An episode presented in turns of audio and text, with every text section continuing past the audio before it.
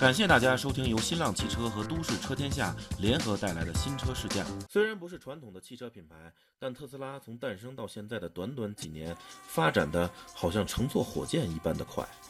这辆新款的 90D 前脸和老款相比有了一点变化，更简洁犀利一些。不过整体的变化并不大，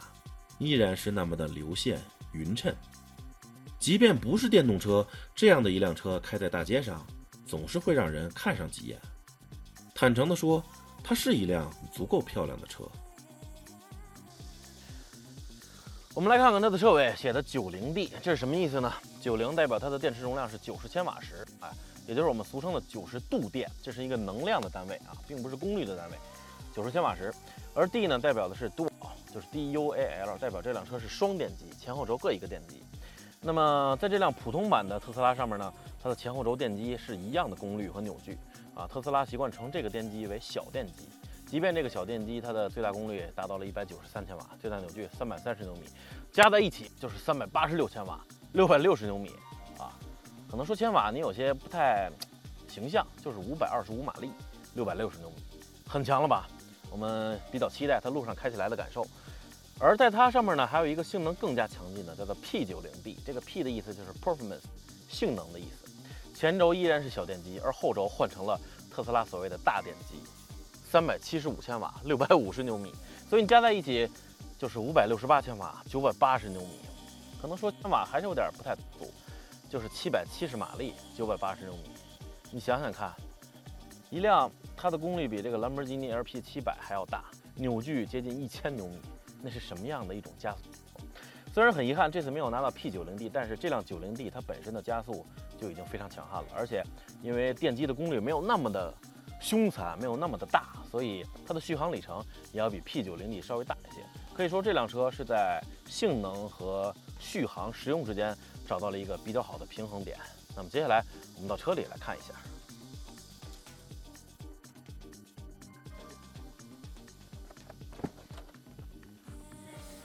哇！一进入车内啊，先不看别的，你的眼睛就首先会被这个十七寸的超大的中央显示屏。所吸引，这也是它区别于传统的汽车操控方式的一个最大的不同之处啊！基本上除了这个车窗啊、后视镜等等的，其他所有的调整全在这儿。呃，也很好用，很方便这个这个上手，就跟我们大家用的那个平板一样。你看上面分别有几种主菜单啊：音乐、导航、日期、能量、互联网，然后摄像头以及电话。呃。有互联网是因为这个车它本身带这个 3G 信号，你看在这儿有啊，所以我们来看看音乐，在这儿你可以进行什么收音机呀、我的我的音乐设备等等的，然后导航啊、大北京、日期等等的，这个这个能量啊，最近你开的能量的图，互联网啊、摄像头啊、前后左右的电话等等。每一项菜单当中呢，我们就不进行详细的介绍了，因为这样的话可能说上一整天都说不完。我们并不是说这个进行说明书的这个这个复述啊，就是告诉大家中间的这个大的显示屏可以进行很多的操控，在下面呢是这个空调，而左侧的这个控制呢，算是这辆车核心的一个区域。当你点开之后呢，所有关于车辆的一些参数都可以在这儿进行调整，包括天窗、悬架啊，它空气悬架就可以进行高低的切换，呃。驾驶等等的啊，寒冷天气就是座椅加热呗。然后这个旅程显示，还有设置啊，设置你的一些驾驶员的设定啊，语言单位啊，安全啊等等的啊，都是在这儿啊，可以进行这个这个很方便的设定，很炫，也足够清晰啊。这个这个，但是呢，就是它也有一些我们传统使用的那种非实体、非物理按键的这么一点点不足，就是屏幕的这个敏感程度。有的时候你点上之后没有这种回馈，你不知道点上没点上，而且它有一个稍微的有一个反应过程，但整体来说还是比较清新的，给人一种完全不一样的感觉。我刚才说它清晰，不光是指这个屏幕清晰啊，当你这个踩下刹车切换到倒档之后，它的这个呃，请忽略啊，因为我们拍摄过程中车门是打开的，呃，它的这个倒车可视也是所有我试驾车型当中到目前为止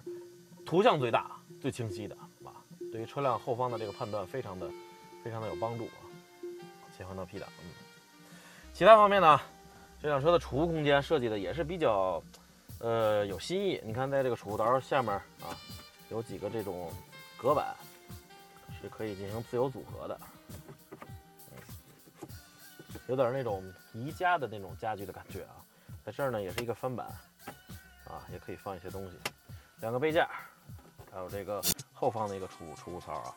但是呢，车门上没有。呃，我不知道为什么它车门上没有，难道说是因为它是电动车和传统汽油车不一样，在这有什么机关吗？所以才没有吗？呃，如果你开惯了普通的车，但是开这辆车的话，你想往车门上放一些东西，你会发现非常的尴尬，或者说有时候很不方便，只能往中间这儿去去放啊。在它的前方呢，还有一个大的这个液晶显示屏，可以显示这个车辆目前的车道的行驶状态啊，以及它的这个自动驾驶方面啊，这个我们一会儿再看看。还有右侧的这个能量显示图。当然，你通过这个波轮的话，下面的菜单可以进行呃温度控制、风扇呀、亮度等等的选择。而左侧呢，就是车辆的状态，现在显示的是这个车门打开。然后呢，当你在驾驶的时候，它是一个钟表。当你设定导航之后呢，它就变成了你导航的路线了。整个这个这个，嗯，完全颠覆了传统汽车的这个这个界面的操作，让人耳目一新。我相信你用这个应该会上瘾的。啊，至于驾驶空间或者说乘坐空间嘛，没问题。特斯拉的轴距是两千九百六十毫米，听上去还是挺大的啊，这也足以使它跨入中大型轿车的这个行列。呃，坐在这儿呢，腿部空间也还可以啊，这个这个，呃，地板也足够平整，但是你总觉得坐在后面有些怪怪的啊，就是大腿比较上翘，地板比较高。其实呢，这也很容易理解，就是因为它的地板下面。是一个大的电池仓，所有的电池都在地板下面，它的地板自然就高了，因为本身车就不高嘛，一个轿车嘛，所以电池容容纳在底下，地板自然就高了。啊，想到这儿也可以稍微理解一下了。但是呢，确实坐着感觉有点怪怪的，大腿始终是往上翘啊。它的这个后面有三个头枕，看这意思能坐三个人，但是我想中间的这位乘客你就别在这凑热闹了，真的，两个人在这坐着，中间的这个向前的过道的这个。延伸可以把腿稍微伸一下，松快松快啊，所以后面坐俩人还是比较舒服的，就是地板有点高，但是可以理解。作为一辆掀背车型呢，特斯拉的后备箱，也就是储物空间方面处理的还是不错的啊。你看打开之后，非常的巨大平整，在这种状态下，它的这个容积是七百四十升左右啊，上面还有这个隔板啊，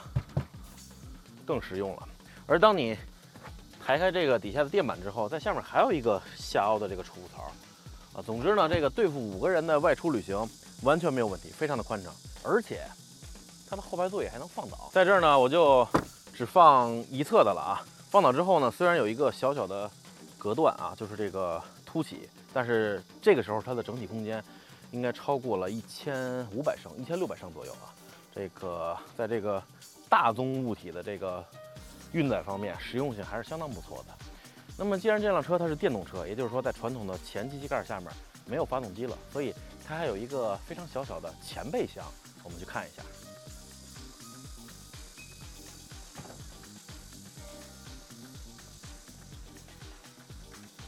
哦，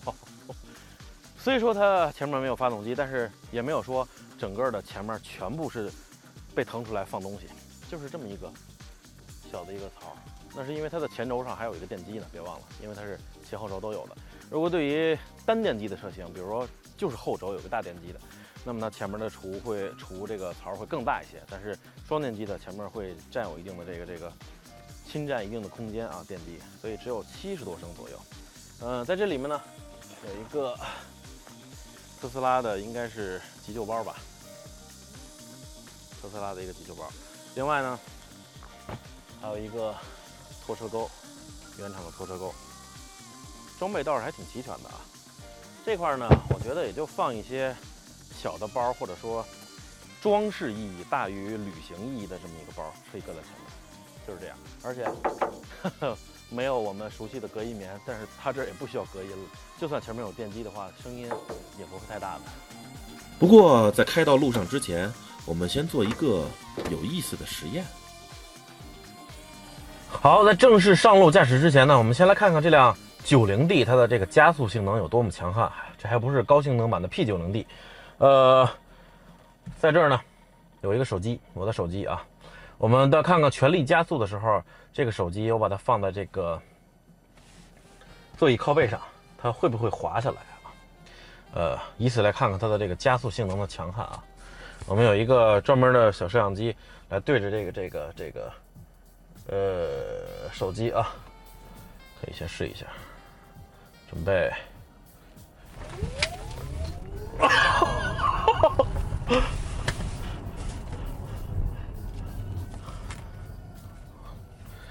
就像被磁铁一样牢牢的吸在上面。基本上，如果我不踩刹车的话，它在很长的一段时间内都不会滑下来的。所以也可以看出这辆车它加速时候到底有多么强悍了。说实 说实话，这个这个我自己都感觉有一阵有一点点眩晕啊。六百六十牛米，随时都可以供你调用啊，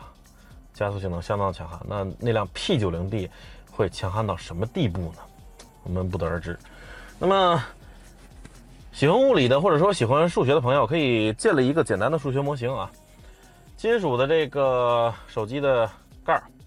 皮革的这么一个座椅的靠背，嗯，它们之间呢，把它忽略这个粗略的设定成垂直的啊，可以这个设定一下这个滑动摩擦系数啊，然后根据滑动摩擦系数的什么正压力啊，然后这个它的正压力乘以滑动摩擦系数来抵抗它的重力。而它的这个正压力就是推动它向前的这个，这个这个这个使它产生加速的力。大家可以算一算，建了一个简单的数学模型，看看这个车的最大的加速度值可以达到多少 G 啊？只是一个粗略的模型啊，可能算出来数值会有些不太对。但是我只想想要证明这辆 90D 它的加速有多么强悍。哈，刚才那个实验只是验证一下它。强大的扭矩带来的令人头晕头晕目眩的这么一种加速感受，啊，确实很强大。那么接下来呢，我们要开到公路上来感受一下了，啊，因为它就是前后轴两个电机，啊，没有什么传统的变速箱机械的传动装置啊，没有。当然它是有一个固定的减速的装置啊，要不然的话，电机一万多转，动不动一万多转，那受得了吗？那个。所以它需要减速增扭啊！如果我没记错的话，它的这个减速比应该是九点七左右啊，九点七比一的这么一个传动比，达到减速增扭的目的。但是即便是减了速，它的电机的转速经过减速之后依然很高，而且呢，这个时候扭矩得到了有效的增加，九点七基本上就是十倍的放大了。所以无论是起步还是中途加速，你看我现在中途加速一个，哦，哦。我不知道为什么总想乐，就是这种非常持续的、一直持续的、非常强劲厚道筋道的这么一种推背感啊，在推着你，你会感觉 就像坐过山车，大家一起在那啊哈哈哈那种刺激的乐的感觉一样。呃，它的这个油门踏板应该不叫油门踏板，应该叫电门啊，摸电门，用脚去踩电门。嗯 开个玩笑，它电门踏板会你会感觉回馈的力度非常有弹性，而且很好控制啊。在这个起步的时候也不需要什么这个挂档啊等等的，只需要将这个怀档的位置拨到地，有那个 ready 的这个字符，就已经可以这个这个出发了啊啊！轻轻踩动电门，车子就缓缓驶出，安安静静的。然后无论是在低速、中速还是高速情况下，这么说吧，只要是在电机衰竭之前，只要你踩下电门。它就是最大的扭矩，供你使用，从零转就开始，啊，可能说这个零转你有些不太，不太容易理解，有些抽象啊。就这么说吧，比如说电机在那儿要转呢啊，然后你用一个强有力的闸瓦把那个轴给抱住，不让它转，让它在那憋着劲儿转，然后闸瓦松松开的一瞬间，电机的劲儿就是这么大的劲儿，就是最大扭矩去驱动你，哇！而且这台电机的这个衰竭，一般我们不都是说电动车它的这个高速情况下不是他们所擅所擅长的吗？但是对于这辆车来说，即便是高速情况下，它也是我觉得从容不迫。可以说这台电机它的衰竭来得很晚。所以无论是低中高情况下，只要你踩电门，就是六百六十牛米的最大扭矩来供你调遣。而且当根据人的生理结构嘛，当速度一快的话，人的视野会自动收窄。然后再配合上这个电流声，收窄的视野，你会感觉此时此刻就好像在进行时空穿越一样。我 天哪！只要一踩下电门，马上电流增加，电机转速增加，就车子就出去了。这是一个非常快的这么一个一个一个过程，完全不用像在传统的燃油车那样，我踩下油门，发动机节气门对于油门的角度进行这这个侦测反应，开增大节气门，增大进气量，根据节气量呃增大的进气量里面的氧氧气含量，增加喷油量，然后进行燃烧。如果有涡轮增压的话，那么燃烧增加的这个排气压力再把涡轮打动，再吸入空气，再进行更多的燃烧，然后动力增加，然后变速箱降档等等等等等，这一套下来。多长时间？也许我说的话可能需要很长时间，但是现代汽车的这个传统的燃油发动机和变速箱已经匹配的很好了。但是即便如此，涡轮发动机依然会有迟滞。好的话，也许不到一秒；不好的话，可能就一秒开外了。再加上变速箱，有的变速箱需要思考变速箱的人生，那就更慢了。而这辆车基本上就是以零点几秒为单位的，所以开了这几天以后，我会觉得这辆车的动力感受让我有些上瘾，就是随踩随有的。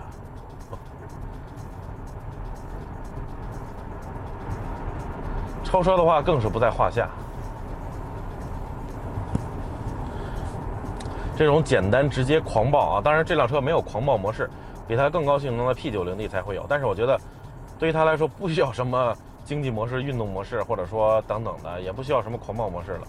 你就踩吧，踩少了就慢，踩多了就快，多么直接、爽快、干脆的一种一种性格呀。那么在它的这个驾驶菜单当中呢？还有这个能量回收制动的这么一条啊，我习惯把它弄到标准，而不是低。这样的话呢，在低的情况下，它的能量回收不是那么多，也就是说回转力度不是很大。你可能松松开电门之后，就像普通的燃油车那样，车辆自己滑行，你会觉得很自然，更舒服一些。但是如果我设定到标准之后呢，因为它要回收能量，将车轮转动的机械能转化为电能啊，这个时候就是导体在磁场中进行磁力线切割，产生感应电动势。但是呢，它当中有这个电流会产生安培力，来进行回拽这个这个导体的运动，所以这就是它回拽力的这个这个来源，会让你觉得有一点点不适应，啊，这个拽的有一点难受。但是相信我，基本上你只需要习惯半天甚至一天就可以了。你会发现，你尽可以往前开啊，你需要比传统的这个燃油车的刹车点还要再晚再晚很多。你再松开电门踏板就可以，因为它这个回转力度可以帮你进行有效的制动，真的挺好的。好，接下来来说一下它的这个所谓的自动驾驶吧。呃，在这儿呢有一个类似于定速巡航的一个杆儿啊，将它激活啊，左侧的这个这个这个变变蓝了，就是激活了。然后你上下扭动呢，就是控制与前后车前车之间的距离啊。然后呢，比如说我现在。弄好了，我跟着前面的这辆翼虎，它快呢，我也快。我现在已经松开电门了啊，两个脚都松开了。它快我也快，它慢我也慢啊。这样的话，在高速上的话，这种呃驾驶或者说跟车就更加的这个舒服了。当然，它也有转向的这个车道保持，当你偏离的话，它会回拽啊。不过我觉得有这个就纵向的这个巡航的这个跟车就可以了，它就很像燃油车当中的这种自适应巡航啊。呃，虽然说它有这种自动驾驶的这种基本功能，但是我还是不放心完全交给电脑，我还是习惯自己开，所以就是给大家简要的介绍一下。总之，这辆车它的动力真的是太爽了，不信的话，你可以去特斯拉的店去体验一下，我相信你会迷上它的。哦，对了，说一下使用成本，这几天在特斯拉超级充电站充电没花一分钱，所以能量的补充成本是零。啊，对于它的这些机件的这个保养呢，也就是需要电机的转动部分上一些润滑的黄油等等的，保养费用也非常低，不像这个汽油机、柴油机要什么空滤啊、啊机滤啊、机油啊，弄这个弄那个，变速箱啊、变速箱油等等的，没那么多这个这个乱七八糟的事儿，所以它的使用成本是非常低的，而它的充电也很简单。只需要在它的车内地图上找到特斯拉专用超级充电站，然后开到那儿。你看，我找的就是北京的一个购物中心的特斯拉超级充电站，六个车位还没停满。进入充电界面，打开充电接口，拿下电缆，将充电头插入车身上的充电口。好了，接下来它就自己进行超级充电了。这个充电电压和电流都是相当大的，这也让它的充电时间相当的短。此时你尽管去购物、吃饭、逛街好了，等你回来，它已经充电完毕。那么它在你眼里就是一辆完美的车了吗？不，当然不是。除了刚才我说的它的动力机构让我非常着迷之外，此外其他的方面，它的驾驶感觉并不是让我特别的满意。它使用的是空气悬挂啊，听上去比较高大上，但是这个更多只是让它能够进行悬挂的高低调节，在驾驶的质感上，并没有给你空气悬挂所应该给你的这么一种比较上乘的这种行驶的质感，依然是硬邦邦的。呃，路面上的一些凹凸不平都会比较清晰的传递到车内，而且对这些震动的化解，我觉得并不是特别好。考虑到它使用的悬挂结构，考虑到它的售价，这辆 90D 已经是九九十万左右吧。不光是悬挂，它的转向，我不是说转向的运动性，或者说回馈力度啊，或者什么精敏程度啊、细腻程度等等的，而是这辆这辆特斯拉 90D 它的转向，有的时候你打方向的时候会发出，就是。机构之间摩擦的这么一种嚓嚓沙沙的声，沙沙沙，就好像什么东西在阻碍，或者说没有装好一样，产生了一定的干涉。所以对我而言，更多的是它的纵向让我着迷，而垂直方向或者说它的方向盘，我觉得并没有达到它的价位应有的水准。不光是刚才说的，接下来我们让我们再回到车内啊。为什么刚才我在静态体验的时候没有说它的内饰怎么怎么样？因为这一点，我觉得它作为一个汽车来说，尤其是售价达到了这个这个价格级别的这个豪华汽车来说，它的内饰方面有很多是我们不能接受的，基本上就是做工方面。你看，再看看这儿，你看，看。当你使用起来，或者说使用一段时间时间之后，你就会发现，它的这些内饰方面，对于它的这个作为一辆汽车来说，豪华汽车来说，有很多都是不及格的，或者说你随着驾驶的这个时间的推移，你有很多地方想要吐槽。特斯拉确实是一个先进的一个科技公司啊，它在这个车辆的能能能量使用方面，动力的来源方面，确实是这个这个。开创了一个新天地，包括车辆的内部界面。但是呢，正是因为它是一个科技公司，不是一个传统的汽车制造公司。当他发现他把所有的这个技术都已经组合到了一起，发现要造一辆车的时候，他觉得自己的技术储备有些不太够了。最主要的就是这些内饰等等方面，让你感觉是科技的界面，但是总感觉很糙。除了车里我说的这些，还有车外，看看这儿，看看这儿。它的前前行李箱盖和这个两边的这个接缝，当你在这看的话，哇，有着好几毫米的凸起。说实话，我们自主品牌的一现在一些高端的车，比如说什么这个这个，具体就不说了，十几万的自主品牌的车，我觉得外观的工艺做的也要比它处理的好吧。再看后面整个这些接缝，然后这个密封条的装配。在后面这些，整个车给你感觉就没有达到一种非常严丝合缝的这么一种地步，与它的售价完全不符。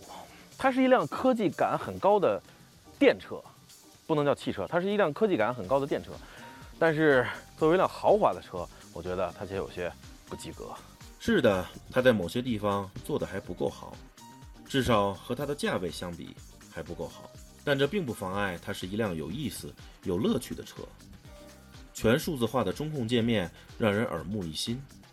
前后电机强大的扭矩随时会给你带来头晕目眩的加速感。至于你们关注的实用性，我觉得与其说特斯拉如何努力才能让它更加实用，